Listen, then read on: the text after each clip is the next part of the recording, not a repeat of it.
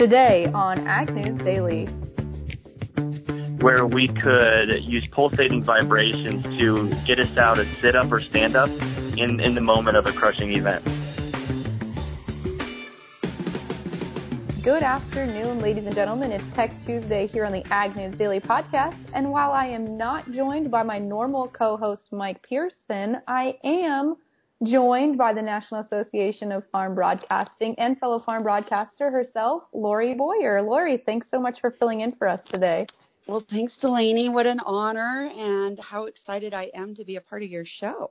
Well, we're excited to have you. Lori, tell our listeners a little bit about your background. I would love to. Thank you. Yeah, I've been a farm broadcaster here for twenty plus years in Colorado, mainly in eastern Colorado. I started out in Lamar, and then about sixteen years ago, I went from southeast Colorado, where Lamar's at, over here to northeast Colorado. And I live in Brush. Uh, my main radio station is K S I R, and that is in Fort Morgan. And so I'm about ninety miles northeast of Denver. And I started as a farm broadcaster, and then eventually I built a network, a syndicated radio show called the Colorado Ag News Network. I eventually had the opportunity to partner with a, a fellow farm broadcaster here in Colorado on that show, and then he ended up buying me out. It's not very often you find someone who hmm. uh, wants to purchase a non-tangible product right. like a radio network. And so I, I sold out to him and just uh, went back to just kind of being the solo broadcaster for our seven-station group we have here. That's awesome. And you're also the current president of N A F B. That's very yes. exciting. So I've been on this board for six years, which is quite a run, and I started off as a regional vice president representing the south region of this organization where Colorado is located, kind of in a special election situation because at that time that person moved up into the national vice president role. So then I, I served out my term there and then ended up in another two-year term and then ran for national vice president, which I got, and have been moving my way up to president-elect. And then we'll be the twenty nineteen president. Well, that's exciting. Well, you've definitely been a role model for myself and other people in the farming, farm broadcasting industry, no doubt. I hope I've been a good role model. I was asked the other day, Delaney, if you don't mind, I'll just throw it out there, um, what kind of changes I've seen in the industry. And, and I, I, you called it Tech Tuesday, so I think it's fitting to throw uh-huh. in there. Of course, the technology has changed so much. In the last twenty plus years, it changes all the time. As you and I both know, we just worked on some technology to get together on this. And the other thing is when I first started out, there were very few females doing this job, let alone in our association. And now the females have just caught up, including yourself. And it is so refreshing and so wonderful to see that going on and this becoming a, a job where you know, females have just as much clout and just as much respect and as much voice as men do in the radio, let alone farm broadcasting industry. Yeah, I love it. That's so true, Lori. Well, let's jump into some news for today. Lori, what is going on in your world, in the world of agriculture? Well, here in Colorado, I'll just briefly mention, since I get a chance to mention Colorado, we're so diverse out here. Our harvest is pretty much wrapped up mm-hmm. for everything. Uh, sugar beets are just straggling just a little bit, but we are almost finished. I saw a beet truck on my way home today. We're almost finished there, and the wheat's coming in nicely. We got a little dusting of snow here a couple days ago. We are crossing our fingers for some more heavy, wet snow to really insulate that wheat so that we have a good crop next year. We've been a, a little bit dry, and uh, so hopefully that's coming in. Moving our cows out to stocks now, and so that's normal for this time of the year. We also need that moisture for our pastures and ranges out here. So that's a little bit mm-hmm. of Colorado overall. But that's, I find – oh, go ahead. I, I was just going to say that's a great segue because uh, I had some news pulled up today about the U S D A crop progress reports, specifically for corn and soybeans. And it looks like the U S is about ninety percent complete with their corn harvest, Lori, which is lagging behind the five-year average of usually ninety-three percent. And we're sitting at about ninety-one percent harvested for our soybeans, which is also coming in behind pace at about ninety-six percent for the five-year average. So it looks like weather is definitely still affecting folks, but that's exciting that Colorado what is it? How do you how do you say it? Coloridians, Coloradians, Coloradoans, Coloradoans. Coloradoans. They're moving right along though, so that's exciting for you guys. We've been a lot drier than those other areas that that crop mm-hmm. progress report is probably referring to. We had our fair share of storms. We had three tornadoes oh, in wow. one evening that took out a lot of our crops, unfortunately. Mm-hmm. So we were getting in and getting our silage out earlier than normal. But then we got moisture, which then put our corn just a little bit behind. But once it warmed up, boy, we got those out. We don't really have a lot of soybeans in right. Colorado. But you do have some corn, do you not? Yeah, corn. Yeah, that's okay. what I was talking about. Yeah, yeah. yeah so, just no soybeans. And just no Not soybeans, yeah. All right. Well, Lori, what have you been hearing from producers about the, uh, we like to call it here on the podcast, the farmer bailout package, but it's actually the, the U S D A assistance package? You know, that has not really come up a lot, to be honest with you. I do know that uh, talking to our local Farm Service Agency executive director, that farmers have been taking advantage of that, but it's but I really haven't heard a lot mm-hmm. on, on that. Um, sometimes when I'm talking to our state folks, as long, if I bring it up, you'll hear more about things rather than them coming to me. But I do know that interviewing some of our more national organizations, you know, there were some issues with how much, uh, mm-hmm. the, you mentioned corn, how much corn farmers were getting. They didn't feel that was quite fair. But since we're talking about this and you asked about news things, I found it interesting, just this little kind of side note, but on this same topic, on this um, bailout package, is that the Department of Agriculture has canceled their payments to Smithfield because it's mm-hmm. owned by a Chinese company. In the they canceled two hundred fifty thousand dollars in their payments to Smithfield, and I just think that's really interesting and something that could have easily flown under the radar. Oh, yeah, absolutely. Well, it's interesting because the other thing that apparently has flown under the radar with these farmer packages, so far we've seen about eighty-seven thousand seven hundred direct payments made to farmers, or I think it's like one point two eight billion dollars. But the working group, the Environmental Working Group, did this report with kind of with U S D A data off of the tariff relief package, and it showed that of those eighty-seven thousand seven hundred direct payments, about almost twelve hundred of those recipients resided in some of the nation's largest cities. So average payments to like city dwellers was eight hundred eighty-one dollars. But I thought that was crazy because this money is supposed to be going to farmers. I'm not really sure how these people got this money. A U S D A spokesperson apparently said that in order to be eligible for trade assistance, individuals must meet the department's, quote, actively engaged criteria for subsidies or contribute significant capital to an agricultural operation or provide land and equipment, labor or management. So I guess these are probably independent landowners that somehow dipped their hands in this pot of money. But I think for the second tranche, which is anticipated to be released here early December, I hope that they're going to take care of this little issue. I did not know those, those statistics that you just shared. That is kind of mind-blowing. But I do know in general some of these um, different conservation programs and such, that has come up on and off throughout the mm-hmm. years of who's actually getting those payments. And I know that U S D A and Farm Service Agency at one point were making an effort to really crack down and figure out, you know, who's getting them and making sure that farmers are. But some of those folks that live in the city, and I even know a couple in my neck of the woods that reside up along the Front Range but have land and farms in eastern Colorado, and that's how they're able to get some of those payments. Weird. I don't know if yeah. that seems fair or not. I know. Yeah. It's. I don't know if we'll ever be able to, to handle all that, but no. I, I, I know at one point there was an effort made. Whatever came out of that, I, I really can't tell you. Right. Well, what else do you see for news today, Lori?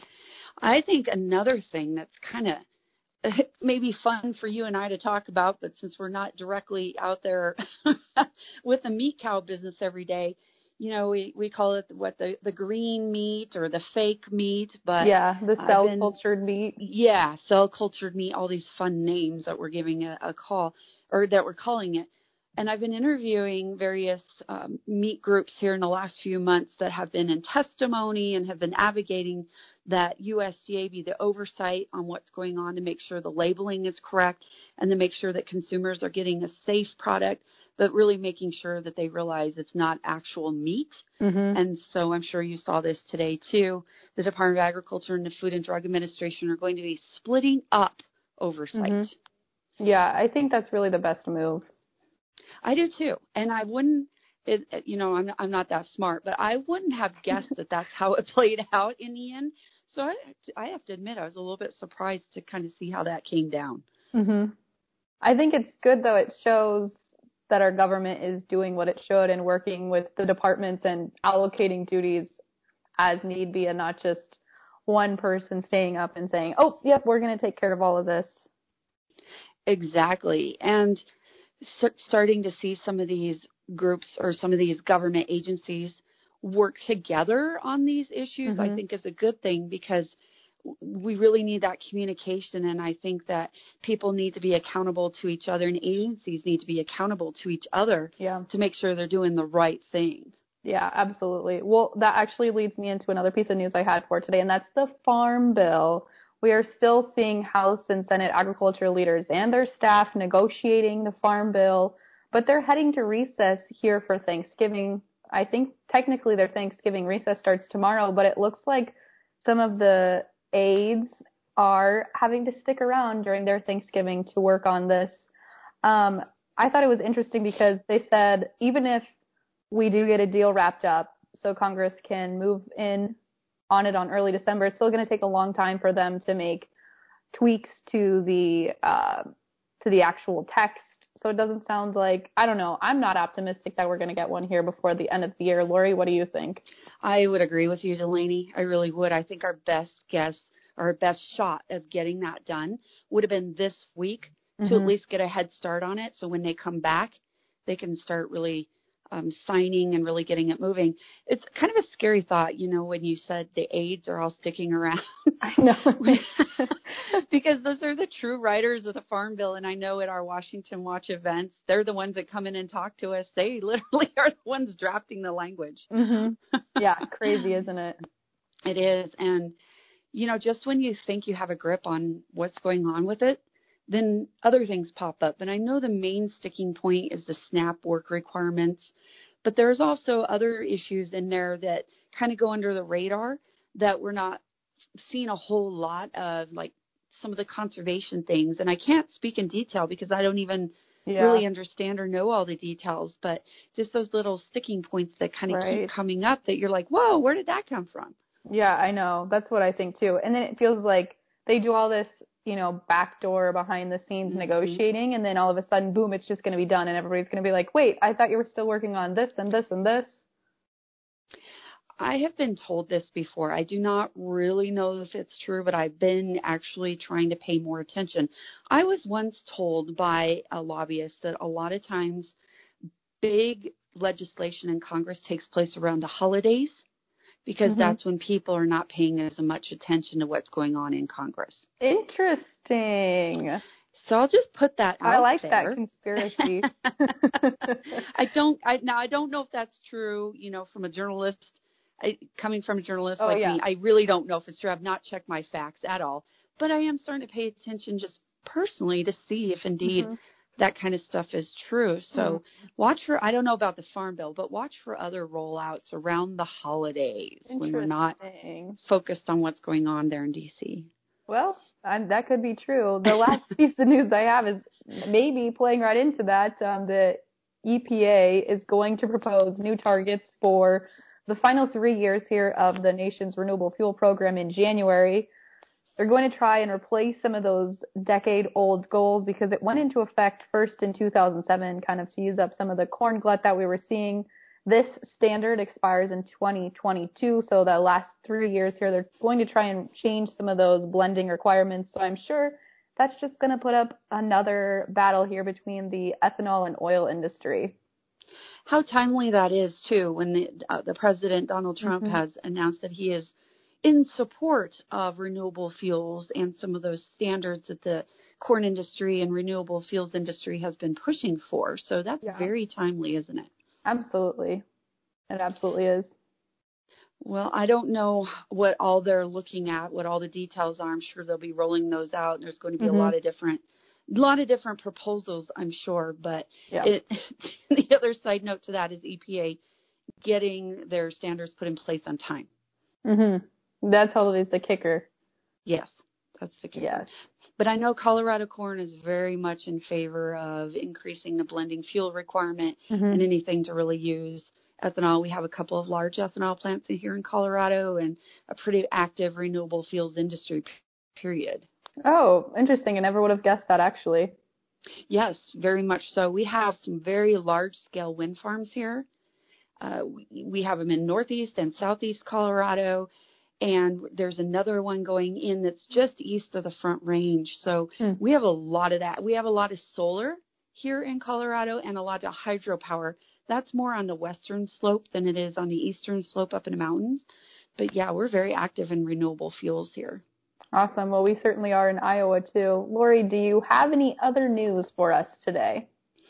Those are the big headlines. Okay. You know, I w- uh, wish I could say more on the Farm Bill. I wish we knew more on the Farm Bill. Yeah, I feel like I'm always talking about the Farm Bill. Yes. But no action. I know. It's always like, well, we don't have any news, so I guess that's news in itself itself. But uh, exactly. Oh exactly. Well, let's look at the commodity markets for today, and of course, those markets are sponsored by our partners at the Zaner Group. You can give any one of them a call at three one two, two seven seven, zero zero five zero. We had Brian Grossman on from the Zaner Group just yesterday, so if you missed that Market Monday episode, be sure and tune in to that. Because we definitely had some moves yesterday in the soybean markets. And, Lori, it looks like we had some moves again today, some maybe some correction from yesterday's ugly, ugly close. We'll take it, won't we? We will. Let's start here in the December corn contract. We closed down a penny today at three sixty-one and a quarter. The March closed down a penny as well to end at three seventy-two and a quarter. The January soybean contract gave got back a little bit of yesterday's losses, up seven and two quarter cents at eight eighty-one even, while the March up seven cents to end at eight ninety-four and a half. In the wheat pits, the December contract up two and two quarter cents to end at five dollars and three quarter cents even, while the March up two cents to end at five oh eight and a half. Hopping over into the livestock markets, they're giving up a lot of what they put on the board yesterday. The December live cattle contract lost forty-five cents to close at one fifteen seventy, while the February down twenty-seven and a half cents to close at one nineteen seventy-two and a half. The January feeders cut forty cents today to end at one forty-six eighty-seven and a half, while the March cut seventeen and a half cents to close at one forty-four fifteen. In the lean hog pits, the December contract not quite limit down today, losing two oh five to end at fifty-eight ninety-seven and a half, while the February losing one ninety to close at sixty-seven twelve and a half, and rounding out the markets with Class three dairy. We've got November contract down eight cents to close at fourteen forty-seven, the December down twenty-one cents to close at fourteen forty-five, and the January down twenty-five cents to close at fourteen fifty-six. With that, I'm going to turn it over to my conversation for today's Tech Tuesday interview with C E O of Swine Tech, Matthew Rooda. For today's Tech Tuesday interview, I'm catching up with Matthew Rooda, who is the C E O for Swine Tech. Matthew, thanks so much for joining me today. Oh, no problem. Thank you for having me. So you guys have a phenomenal story. Can you walk us through how you got started running a company at such a young age, especially? Oh, yeah, there's so many things that just had to come together at the right time. A little bit of luck, a little bit of being in the right place at the right time. Ultimately, what it came down to was I grew up in the pork industry, working with pigs practically my whole life, and was studying at the University of Iowa to be an obstetrician. My really best friend and uh, co-founder today, Abraham Espinoza, was studying computer science, and the University of Iowa was handing out grants for students with good business ideas. And before we knew it, we were kind of applying to different different things to see if our idea was a good idea, and it seemed like everybody liked it. So things just kind of fell into place one after another from there. So let's talk about your idea. So walk me through how you came up with the idea to create technology that would prevent sows from crushing their piglets. So it all started back in uh, twenty thirteen. I was I was walking through uh, a farrowing house. Uh, I was a farrowing manager for a sow farm in Waterloo, Iowa. And part of the job was every morning you go in and you attend the sows that are giving birth, and you, you ensure that all the piglets have what they need, and you also have to collect the dead baby pigs at the same time. And one after another, sows had crushed piglets. It was kind of a normal thing. I mean, in the industry today as a whole, up to one hundred sixty million piglets die from piglet crushing, so where the mom rolls over on the baby, worldwide. But there was one mom who crushed eight of her piglets within an hour, and that, that just made me say, fine, I got to come up with something. And just started brainstorming over the next year, little ideas here and there. Most of them were really bad. But after talking to veterinarians and a couple other people in the industry, we refined it to something that today is, is saving lives. So let's talk about uh, today's technology. It's SmartGuard. Is that the official name of your product? It is. So what is SmartGuard, and how can producers use it in their hog operations?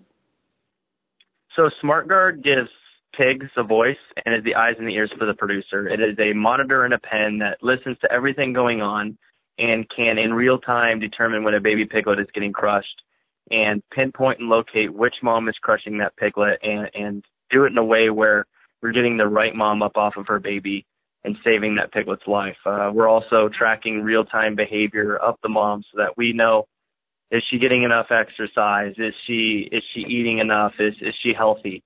And and with that, we're able to give a whole new perspective to producers to offer a whole new level of care.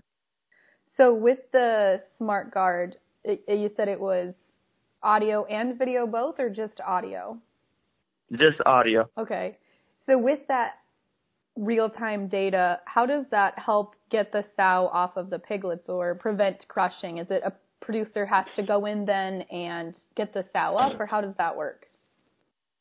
No, so we actually found a way to do it real-time. There, there is a it's it would be impossible to alert a producer to get the sow up in time, so we had to figure out a way that we could prompt the sow real-time, and we looked at, can we feed her, can we use sound, and none of those worked, so we started looking into other things, Uh, such as like dog collars, but those were too strong. And eventually what we ended up with was a chiropractic therapeutic tool called a TENS unit, where we could use pulsating vibrations to get us out to sit up or stand up in, in the moment of a crushing event.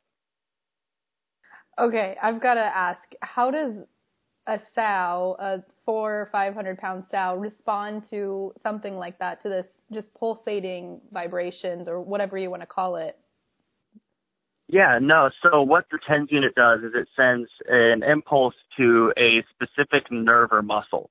And if you've ever had static, you know, when you touch a door handle and it, and it mm-hmm. gets you and you, oh, oh wow, it, uh, it creates that reaction. So it creates the reaction of, oh, I need to stand up. And they stand up, and then they, they go back to their day. Usually they go to to eat, or, or they nuzzle back down and, and milk for, for their piglets. But, uh, yeah, it's how can we create a response that kind of brings back mothering instincts to the sow so that she can be alerted and, and be alert in a, in a moment where one of her piglets is, is dying.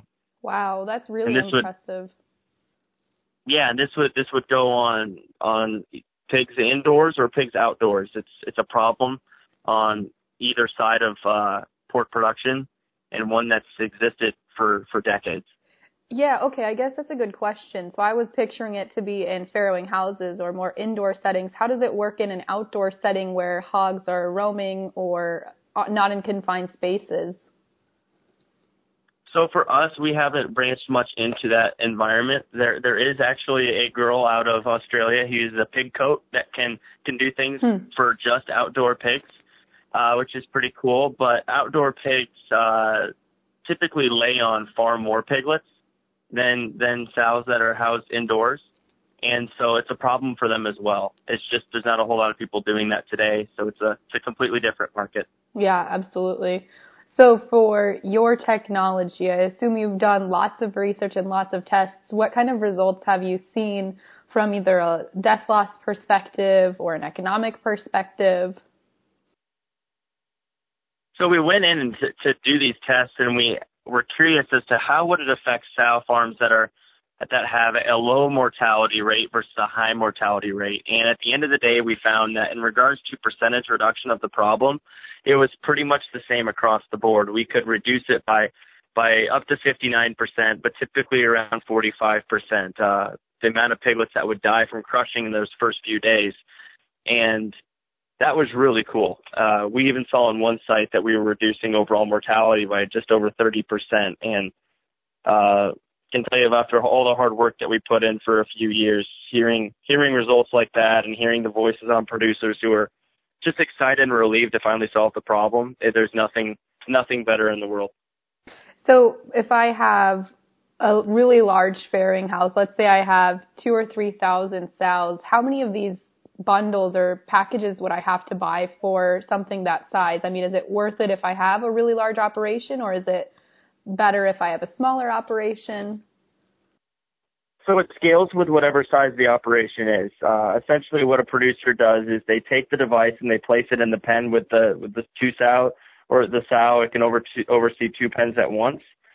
And it's in that pen a day before she gives birth and three days post giving birth. After that, they can move it to a new new stall where new piglets have to be protected. Uh, the device itself oversees up to one hundred sixty sows or litters a year. Hmm. So it can it can oversee quite a bit. So a farm with two thousand sows would need roughly thirty to thirty-five devices, and it becomes right around a fifty thousand dollars investment. However, it's priced to provide a year R O I. So they get full payback within that first year, and then after that it's pure profits. Hmm. So if I buy this system, is it mine to keep after that, or do you guys charge an application or like a yearly fee with that? It is theirs to have. Uh, as we continue to grow, we'll be able to do more things that can add uh, substantially more value. And those would be more of a subscription type fee. But when it comes to saving piglets from getting crushed and understanding how, how is the sow moving around, that is theirs to have uh, for the lifetime of the product, which is designed to be, be around three to four years. Okay. So, Matthew, what is one SmartGuard bundle, which includes the monitor, the wearables, patches, and charging station? What does something like that go for? So right now it's going for around fourteen hundred dollars. Uh, a ship set, so for a bundle, but we're doing a special discount right now through May for early producers who are looking to, to trial this, this device. Uh, so there's a, a fifteen percent discount on that for select individuals who, who believe that, uh, by what they're doing, they can, they can add value with the device. Awesome. Hey, Matthew, if folks want to look more into that or get this device for their operation, where should they head for that discount? So they would just give us a call. Uh, just visit our website at swine technologies dot com or swine tech dot co, and uh, send us an email or give us a call, and we're happy to talk. And this, so I assume that this is the first year you're kind of rolling it out here for commercial usage? Yes. So we, we've been using it for about the past year and a half on roughly ten thousand litters. And now that we believe we have all the, all the bugs out and we're ready to grow, we're, we're releasing it to, to other people who want to use it. That's really awesome. So Matthew, final question for you. What does the future of Swine Technologies look like? You've got your commercial rollout this year. What else do you have in the works? So for us, what we're focused on is how can we completely map what's going on in a farrowing pen. How can we completely see and hear everything going on so that producers can more efficiently manage what's going on in their farrowing house? It's a very, it's not an easy job, and there's a lot of things that need to be done, and it can be kind of chaotic. So how can we create more of a seamless environment uh, by introducing technology that, that can know and understand more? Absolutely. Matthew, one more time, what's that website if folks have questions? swine technologies dot com or swine tech dot co. Awesome. Matthew, thank you so much. This is really exciting technology that you guys have going on there for the swine industry.